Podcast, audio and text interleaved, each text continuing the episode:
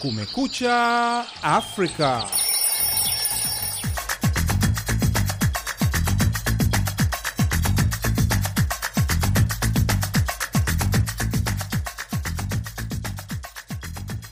Hii ni Kumekucha Afrika kutoka idhaa ya Kiswahili ya Sauti Amerika, VOA, ikitangaza kutoka Washington DC. Karibu katika matangazo yetu ya leo Alhamisi, Machi 9 mwaka 2023. Jina langu ni Sandey Shomari na mimi jina langu ni Harrison Kamau. Tunasikika kupitia redio zetu shirika kote katika Afrika Mashariki na Maziwa Makuu, Radio Sunrise Arusha, KFM Songea Tanzania, Radio Rakombu na Ghana DRC, Sayari Radio Eldoret Kenya, bila kusahau UBC Uganda, miongoni mwa nyingine. Vilevile tuko kwenye mtandao wetu wa www voa swahili.com.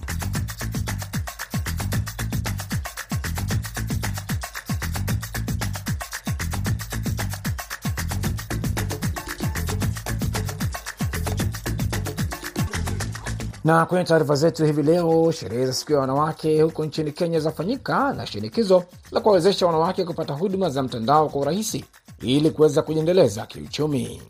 Hii platform it's a national platform ambayo ukishaingia pale unaingiza jina lako, unaingia makao yako na unakaa una, una wapi na unaeleza umefanyiwa nini, na inaanza kufuatiliwa na DC. Katika taarifa nyingine, serikali ya Zambia imeonya kuwa haitavumilia uhamasishaji wa haki za watu wa mapenzi ya jinsia moja nchini humo, ikisema kuwa ni kinyume na maadili ya Kikristo. Hivyo ni vidokezo tu vya baadhi ya taarifa za kuandalia kwenye Kumekucha Afrika hivi leo, lakini kwanza tupate habari za dunia zikisoma kwako na mwenzangu Harrison Kamau.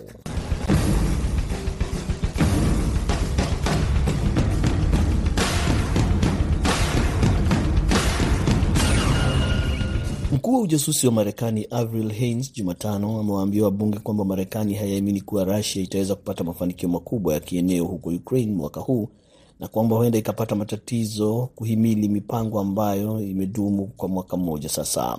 Haines aliambia kamati ya upelelezi katika baraza la Senate kwamba Russia imepoteza idadi kubwa ya wanajeshi na kwamba isipobuni mikakati mipya ya kulazimisha watu kujiunga kwenye jeshi pamoja na kutafuta mshirika mpya wa kuwauzia silaha basi itakuwa vigumu kudumisha operesheni ya mashambulizi. Haines aliyekuwa sehemu ya uangalizi wa vitisho vya kimataifa dhidi ya Marekani amesema kwamba rais wa Russia Vladimir Putin ni vyema aelewe uwezo wa jeshi lake kinyume na malengo madogo ya kijeshi yanayozingatia kwa sasa. Ameongeza kusema kwamba huenda Russia ikaamua kushikilia na kulinda maeneo ambayo tayari inayadhibiti kama vile mikoa ya mashariki mwa Ukraine. Baraza kuu la bunge nchini Somalia Jumatano limeidhinisha sheria muhimu dhidi ya ugaidi ambao inalenga kuweka muundo wa kisheria ambao unalenga kuzisaidia idara za usalama wa serikali kupambana vyema na kutokomeza ugaidi nchini Somalia.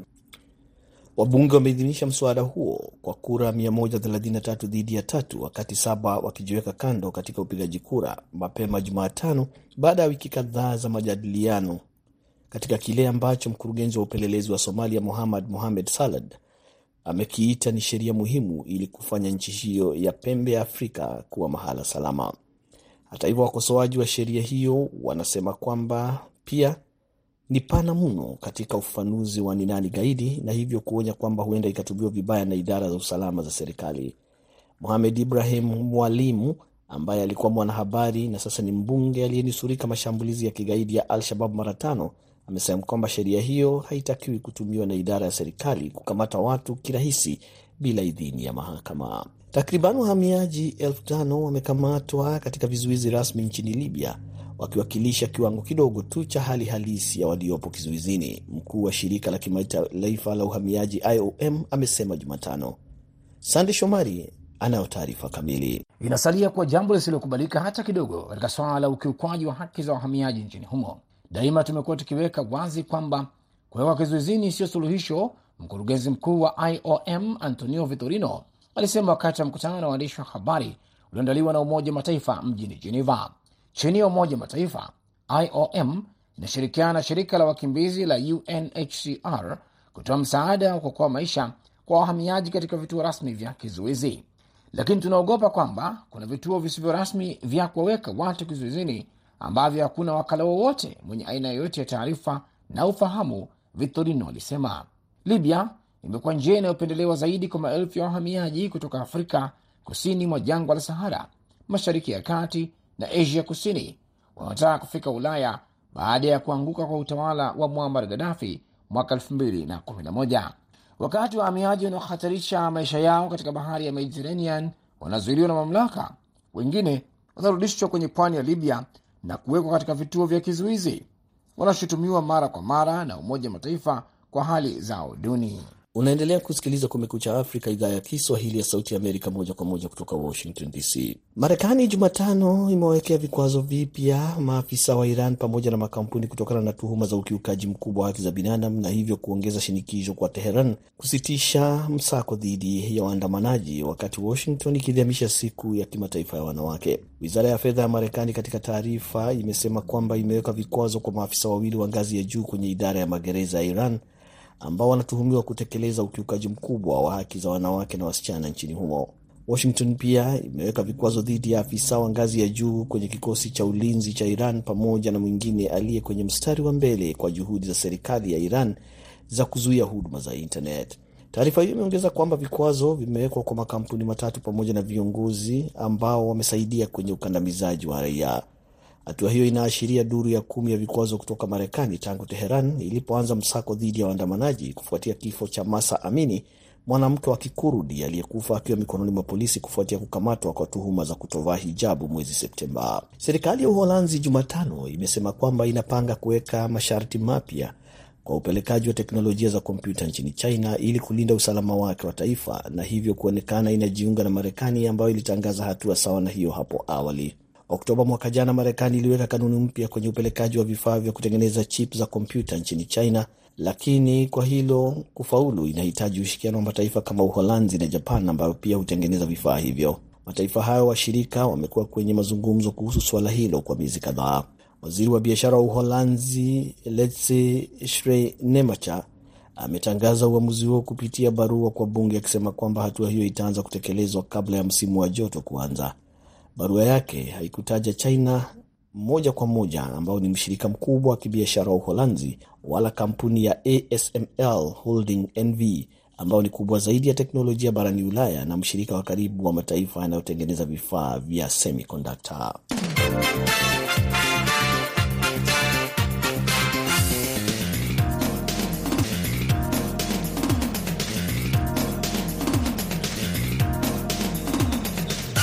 Endelea kusikiliza idhaa ya Kiswahili ya Sauti Amerika, VOA, ikitangaza kutoka Washington DC.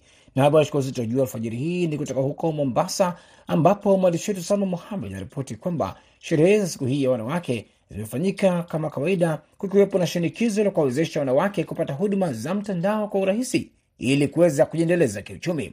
Anaripoti kwamba ingawa kuna wanawake wanaofanikiwa kutumia mitandao ya kijamii, kuna biashara na ubunifu wao, lakini wengi wanakabiliwa na changamoto za kila namna. Ifuatayo ni taarifa kamili. Utumiaji wa mtandao wa internet umebadilisha jinsi biashara zinavyofanya kazi na imeonekana kuwa nyenzo madhubuti ya kuwawezesha wanawake wajasiriamali katika maeneo ya vijijini na mijini ili kuendesha maendeleo ya kiuchumi. Dida Balo ni mama na mpishi hodari wa vyakula vya Kiswahili mjini Mombasa. Yeye hutumia mitandao ya kijamii kunadi biashara yake ya vitafunio kama vile viazi karai, bajia, sambusa na kadhalika. Awali alitegemea wateja wapita njia pekee, lakini kuja kwa mitandao ya kijamii kulipanua na kuimarisha biashara yake kupitia video zake alizotuma kupitia ukurasa wake wa mitandao akiwa kwenye maandalizi na upishi. Assalamu alaikum warahmatullahi wabarakatu. Hamjambo makastama zangu na wote waniji wao wanipendao, muje munipromote dada yenu, ndugu yenu mama yenu, anti yenu, mpenzi wenu Didabalo. Tutakuwa hapo leo kuanzia saa asubuhi mpaka usiku tukiwa hai.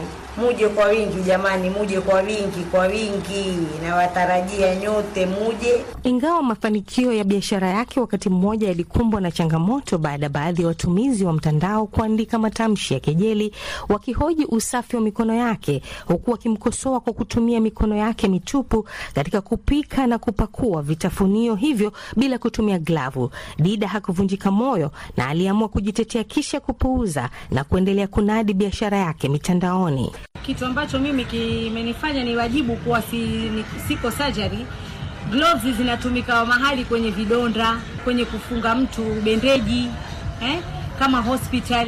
Lakini chakula chakula kile uwasema mambo ya hygiene hygiene ni usafi. Mi niko nao saa zote, mi mikono yangu yako ndani ya maji. Nikishika kiazi, nikishakuweka kwenye karai, lazima nitumie maji nioshe mkono wangu. Sasa wewe wazungumza mambo ya hygiene. Hygiene iko tayari hapo, ni uswafi. Mimi kwangu ni uswafi. Wakati mtandao una uwezo wa kukuza ujasiriamali wa wanawake, sio wanawake wote walio na ujasiri wa kukabiliana na changamoto zilizopo au wenye elimu ya kutosha kutumia mitandao. Zaidi ya hayo, wengi hawana uwezo wa kugharamia mawasiliano kuweza kuingia kwenye mitandao ya kijamii. Mbali na hayo, wanaharakati wa kutetea haki za binadamu wanaonya kuhusu aina tofauti za unyanyasaji wa kijinsia mitandaoni, ikiwemo uonevu, matamshi ya chuki na mengi zaidi ya kuvunja moyo huu ukiwa wasiwasi unaoongezeka. Mashirika hayo kwa ushirikiano na idara ya serikali kuhusu jinsia na michezo inajizatiti kutoa elimu na hamasa kuhusu biashara salama za mtandaoni, wakilenga wanawake mashinani. Betty Sidi ni mwanaharakati kutoka shirika la kutetea haki za binadamu Huria, akitoa ushauri kuhusu kujilinda na uvamizi wa mitandaoni. Lakini kama hujui digital na hujui mambo ya kompyuta na huna smartphone mfano na hujui utaripotiwa, because hii platform it's a national platform ambayo ukishaingia pale unaingiza jina lako, unaingia makao yako na unakaa una, una wapi na unaeleza umefanyiwa nini, na inaanza kufuatiliwa na DCI. Mojawapo ya malengo katika maendeleo endelevu ni wito wa kuimarishwa kwa matumizi ya teknolojia wezeshi, hususan teknolojia ya habari na mawasiliano, teknohama, ili kuwawezesha zaidi wanawake katika nyanja tofauti. Hata hivyo, wanawake wa Afrika Mashariki wakiwemo wajasiriamali wanakabiliwa na changamoto mbalimbali zinazodhoofisha matumizi yao ya teknohama. Salma Muhammed, VOA Mombasa.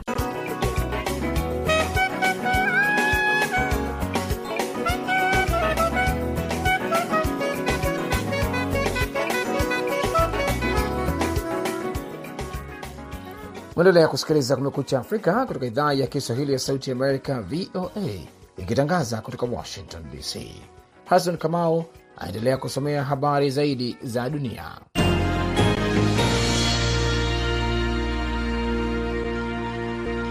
Mwanaharakati wa haki za wanawake wa Afghanistan Zubaida Akbar kutoka shirika la Freedom Now Jumatano, wakati wa maadhimisho ya kimataifa siku ya wanawake, ameambia baraza la usalama la Umoja wa Mataifa kwamba kumekuwa na mazungumzo mengi bila kuchukuliwa hatua za kulinda haki za wanawake.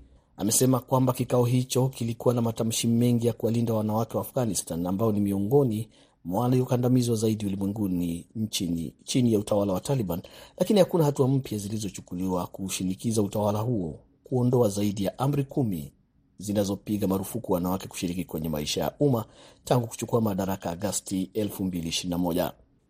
Kwenye kikao tofauti, Pakistan ilipanga kongamano la wanawake wa Kiislamu kuelewa haki na nafasi ya mwanamke kwenye ulimwengu wa Kiislamu kwa lengo la kuangazia hatua zilizopigwa na wanawake wa Kiislamu katika kuondoa baadhi ya dhana potofu. Ripoti kutokana na utafiti ulioongozwa na shirika la Five Guys la Marekani linaloongoza kampeni ya kupunguza uchafu wa plastiki imesema Jumatano kwamba viwango vya plastiki vinavyoingia baharini tangu elfu mbili na tano ni vingi mno na huenda vikaongezeka mara nne kufikia elfu mbili na arobaini iwapo hatua za haraka hazitachukuliwa. Kulingana na ripoti hiyo, takriban chembechembe trilioni 171 za plastiki zilikuwa baharini kufikia 2019. Utafiti huo ulikusanya data za uchafu wa plastiki kwenye maji ya bahari kutoka vituo 11777 na kwenye maeneo sita muhimu ya bahari kuanzia 1979 hadi 2019. Marcus Ericsson ambaye ni mwanzilishi mwenza wa G-Girls amesema kwamba kunahitajika mkataba wenye nguvu kutoka kwa Umoja wa Mataifa unaositisha uchafuzi wa plastiki kote ulimwenguni kwa kudhibiti vyanzo vyake. Wataalam wamesema kwamba ripoti hiyo imefichua kwamba tatizo la uchafuzi wa plastiki kwenye bahari halijapewa uzito unaohitajika.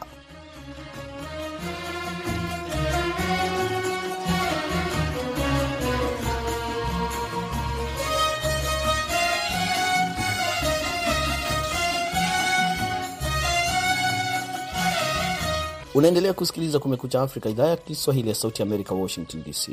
Serikali ya Zambia imeonya kuwa haitavumilia uhamasishaji wa haki za watu wa mapenzi ya jinsia moja, ikisema kuwa ni kinyume na maadili ya Kikristo nchini humo. Onyo hilo limetolewa siku moja baada ya polisi kuwakamata wanaharakati wanne kutoka kundi la wanaharakati wa kike kwa madai ya kutoa taarifa za uongo kuhusu maandamano yaliyopangwa. Kundi hilo lilifanya maandamano yaliyoidhinishwa dhidi ya unyanyasaji wa kijinsia Jumapili kabla ya siku ya kimataifa ya wanawake, lakini maafisa walisema ilikuwa mbinu ya kuhamasisha ushoga. Kadhi Shot anaripoti kutoka Lusaka, Zambia, naye Sande Shomari anaisoma ripoti yake kamili. Waziri wa mambo ya ndani na usalama wa taifa wa Zambia Jack Mwimbu aliambia VOA Jumatano kwamba serikali yake haihamasishi haki za wapenzi wa jinsia moja, na msimamo wake imeuelezea tangu serikali hiyo ilipoingia mamlakani karibu miaka miwili iliyopita. Alilaani maandamano yaliyoandaliwa na taasisi ya Sister Sister akisema ni kinyume na maadili na sheria za Zambia. I wish to warn members of the public not to, not to allow and to flout the law deliberately. Napenda kuwatahadharisha wananchi kutoruhusu na kukiuka sheria za makusudi kwa kutumia mazingira yaliyopo yanayoruhusu uhuru wa kujieleza na kukusanyika. Naye naibu msemaji wa polisi wa Zambia Dan Mwale aliambia VOA waandamanaji hawakufuata kanuni za vibali ambazo ziliruhusu tu kupinga haki ya kingono na kijinsia na kutohamasisha haki za wapenzi wa jinsia moja. The suspects are in police custody and will appear in court soon. Investigations have intensified. Uchunguzi umeongezeka. Wakati huo huo, polisi wameanzisha uchunguzi kuhusu programu na shughuli za taasisi ya Sister Sister. Taasisi ya Sister Sister ilikataa kutoa maoni yake, lakini ilitoa taarifa kwenye mtandao wa Twitter ikisema inashangazwa kwamba maandamano hayo ambayo inasema yalilenga kuangazia unyanyasaji wa kingono dhidi ya wanawake yamegeuzwa kuwa mawimbi ya kutisha ya chuki katika mjadala wa hadhara, hasa mtandaoni. Kundi hilo lilisema washukiwa hao wanne waliachiliwa kwa dhamana ya polisi siku ya Jumatano na hivi karibuni watafikishwa mahakamani. Washukiwa watatu wameshtakiwa kwa taarifa za uongo kwa afisa wa umma na ikiwa watapatikana hatia wanaweza kufungwa jela miaka saba. Mwanzilishi mwenza wa kundi hilo Mwangala Monde pia ameshtakiwa kwa mkusanyiko usio halali na iwapo atapatikana na hatia anaweza kukabiliwa na kifungo cha zaidi cha miezi sita jela. Taarifa hiyo iliongeza kusema kuwa ukatili wa kijinsia dhidi ya wanawake na wasichana umekuwa wa kawaida na kusababisha watu wengi kutouzingatia. Ripoti ya hivi karibuni za polisi zinaonyesha kuwa zaidi ya kesi elfu ishirini za ukatili wa kijinsia ziliripotiwa katika robo ya mwisho ya mwaka elfu mbili na ishirini na mbili pekee, nyingi zikiwahusisha wanawake na wasichana. Maandamano ya mwishoni mwa juma yaliohudhuriwa na takriban watu mia tatu yamezua mjadala nchini Zambia, huku watu wengi wakishutumu maandamano ya Sister Sister kwa kutangaza haki za wapenzi wa jinsia moja na kutaka shirika hilo kupigwa marufuku. Wengine walisema wakati umefika kwa Wazambia kuruhusiwa kujadili masuala kama hayo ili waweze kuamua njia ya kusonga mbele. Katika taarifa baada ya maandamano, msemaji mkuu wa serikali Chushi Kasanda pia alilaani tukio hilo ambalo anasema lililenga kutangaza haki za wapenzi wa jinsia moja nchini Zambia. Ngono ya watu wa jinsia moja hairuhusiwi chini ya adhabu ya nchi ambayo inaharamisha vitendo vya kinyume na maadili dhidi ya utaratibu wa asili na uchafu mbaya sana. Sheria hiyo ambayo ilianza tangu wakati wa ukoloni wa Uingereza ina adhabu ya kifungo cha miaka 14 jela.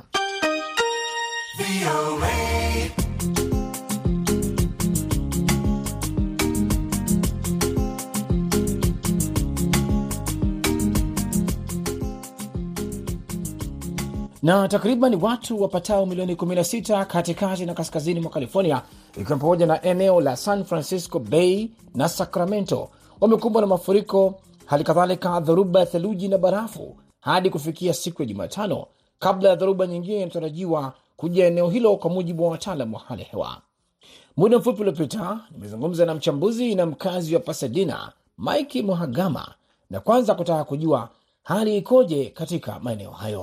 Uh, hali weekend ilikuwa mbaya kiasi, na bado kuna baadhi ya wenzetu ambao wamebaki kwenye baridi na kwenye barafu. Mpaka hivi sasa, wakishindwa kutoka, nyumba zao zikiwa zimezuiwa na barafu, zimezikwa na barafu, na baadhi ya biashara uh, watu wameshindwa kuzifikia. Kwa maana ya kwamba uh, zimefungwa kwa kukosa uh, nishati ya umeme hali kadhalika uh, barabara pia zimefungwa, na hii kutokana na baridi na barafu ambayo imetanda katika maeneo makubwa ya magharibi ya California, katika maeneo ya Nevada na Dona Peak. Kwa hiyo hali bado si shwari, na watu kumi na tatu wamepoteza maisha, na kama alivyosema watu takriban thelathini elfu uh, biashara na makazi zimekosa umeme kutokana na hali halisi ilivyo. Lakini kwa sasa kidogo, kwa upande wa kusini huku, uh, maeneo ya Los Angeles, uh, angalau jua limeanza kutoka na baridi au barafu kuanza kupotea kiasi, lakini kwa maeneo ya kaskazini mashariki huko, maeneo ya Nevada,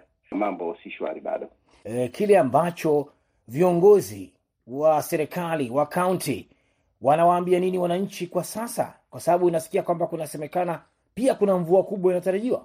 Uh, ni kweli ni, ni, ni wametakiwa kujiandaa na hali halisi ambayo ita, itakuja katika siku za hivi karibuni, lakini wametangaza hali ya hatari uh, na kwa mujibu wa taarifa tulizonazo miji karibu kumi na tatu karibu kumi na tatu uh, ya hapa ikisindikizwa na baadhi ya miji ya karibu, kwa maana ya kwamba kusini na kaskazini mashariki kuelekea maeneo ya Nevada. Uh, hali bado si shwari na imetangazwa hali ya hatari, kwa maana ya kwamba watu wajizatiti na kuhakikisha kwamba wana vitu muhimu ndani ya nyumba, kwa sababu itakuwa tayari sana kutoka nje na kwenda kutafuta bidhaa za kawaida za matumizi ya kawaida wakati hali hiyo ikiendelea. Kwa hiyo wameombwa kujiandaa na kusheneheza bidhaa hizo za maisha ya kila siku ili waweze kujikimu kwa kipindi ambacho kinakuja ambacho kitakuwa cha hatari pia. Kwa hiyo nategemea mvua na upepo mkali kuja katika kipindi cha siku zijazo kama ilivyotangaziwa, na kama ninavyosema kwamba imetangazwa hali ya hatari mpaka sasa. Na Mike, umekaa California kwa muda mrefu, pengine hili si jambo lililozoeleka. Unaweza kuwaeleza nini wale ambao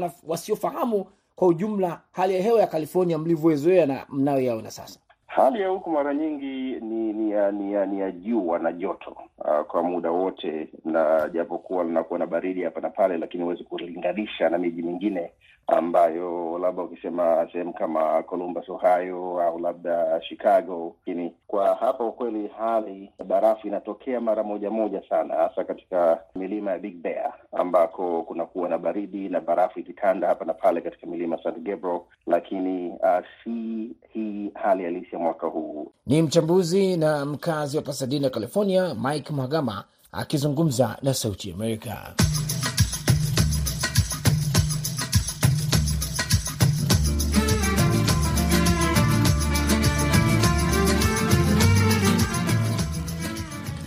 Nam na kabla ya kukamilisha matangazo haya, namkaribisha tena mwenzangu Harrison Kamau kwa muktasari wa habari.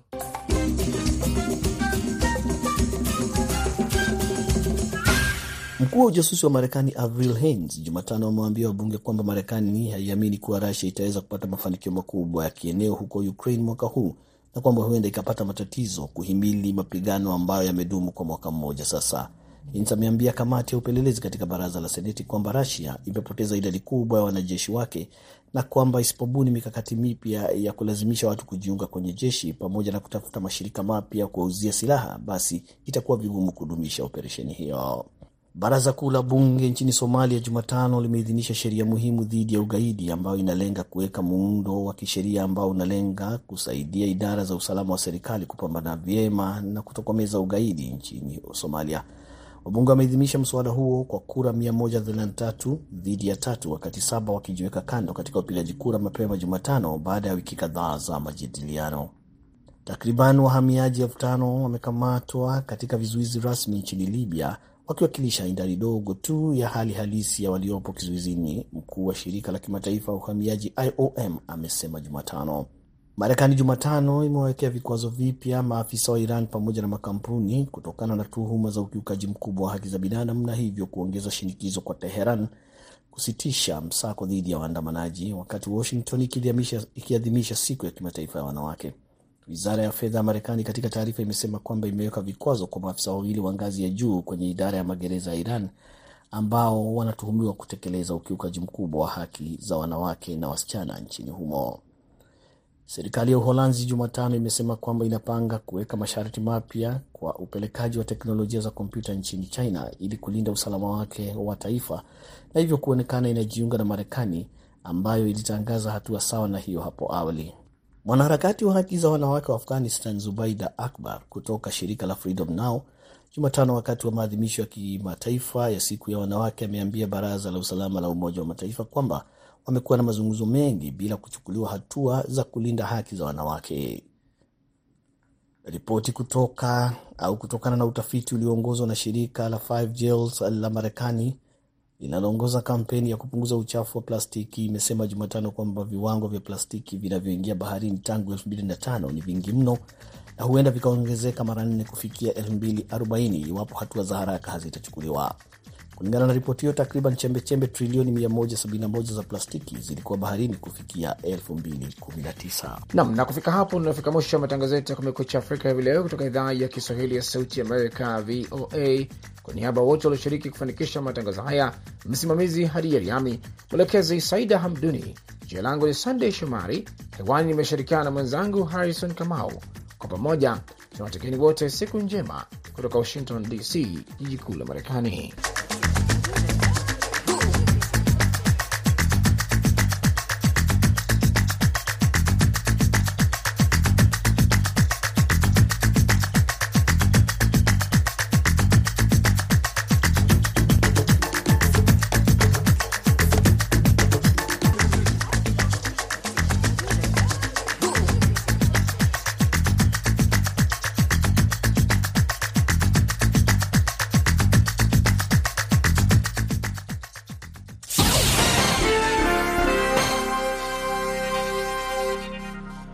Ifuatayo ni tahariri inayoeleza maoni ya serikali ya Marekani.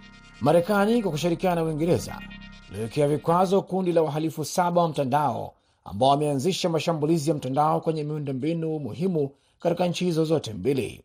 Ofisi ya wizara ya fedha ya Marekani ya udhibiti wa mali za kigeni iliyotaja watu hawa kwa mujibu wa amri ya kiutendaji 13694 kama ilivyorekebishwa na amri ya kiutendaji 13757 kwa kuhusika kwao katika kikundi cha uhalifu wa mtandaoni cha Trickbot chenye makao yake nchini Russia na shughuli zinazohatarisha usalama wa taifa, sera za nje au hali ya uchumi au uthabiti wa kifedha wa Marekani. Trickbot iliyotambuliwa kwa mara ya kwanza mwaka 2016 ilitokana na virusi vya Trojan viitwavyo Daya ambavyo vililenga benki za mtandaoni za mashirika yasiyo ya Russia. Daya iliendeshwa na watu binafsi walioko Moscow, Russia. Trickbot baadaye ibadilika tena na kwa programu hatari yenye uwezo wa kufanya shughuli mbalimbali haramu za mtandaoni, ikiwa ni pamoja na mashambulizi ya ransomware. Inatumiwa na genge la uhalifu wa mtandaoni la Trickbot lenye makao yake nchini Russia. Vitali Kovalev anayejulikana mtandaoni kama Bentley au Ben alikuwa mtu mwenye nafasi ya juu katika kundi la Trickbot. Maxim Mikhailov au Baget amehusika katika shughuli za maendeleo kwa kikundi cha Trickbot. Valentin Karyagin anayejulikana kama Globus amehusika katika utengenezaji wa programu ya ransomware na miradi mingine ya hatari. Mikaeli Iskriti ambaye jina lake la mtandaoni ni Tropa amefanya kazi katika miradi ya mzunguko haramu wa fedha na wizi wa kikundi cha Trickbot. Dmitri Peleshviv ambaye alifanya kazi ya kuingiza namba maalum za hatari kwenye tovuti ili kuiba vitambulisho vya waathirika, pia anajulikana kama Iseldor. Ivan Vakolmeyev au Mushroom amefanya kazi katika kundi la Trickbot kama meneja. Naye Valeri Sedlesiki anayejulikana kama Strix alikuwa msimamizi wa kikundi cha Trickbot na pia alisimamia seva zao za kompyuta. Rusia ni kimbilio salama kwa uhalifu wa mtandaoni, ambapo vikundi kama vile Trickbot huendeleza kwa uhuru shughuli mbaya za mtandao dhidi ya Marekani, Uingereza na washirika wetu. Shughuli hizi zimelenga miundombinu muhimu, ikiwa ni pamoja na hospitali na vituo vya matibabu. Waziri wa mambo ya nje wa Marekani Antony Blinken alisema katika taarifa ya maandishi. Alisisitiza kuwa Marekani na Uingereza ni vinara katika vita vya kimataifa dhidi ya uhalifu wa mtandaoni na wamejitolea kutumia mamlaka zote zilizopo kujilinda dhidi ya vitisho vya mtandaoni. Kitendo hiki cha kwanza chini ya mamlaka mpya ya Uingereza ya vikwazo vya mtandao inaonyesha kujitolea kwetu kuendelea kushirikiana na washirika wetu kushughulikia uhalifu wa mtandaoni wa Rusia na kukabiliana na mashambulizi ya uhalifu wa mtandaoni na wachokozi, waziri Blinken aliongeza. Wakati vita haramu vya Rusia dhidi ya Ukraini vikiendelea, ushirikiano na washirika wetu ni muhimu zaidi kulipo hapo awali kulinda usalama wa taifa letu, alisema. Hiyo ilikuwa tahariri inayoeleza maoni ya serikali ya Marekani.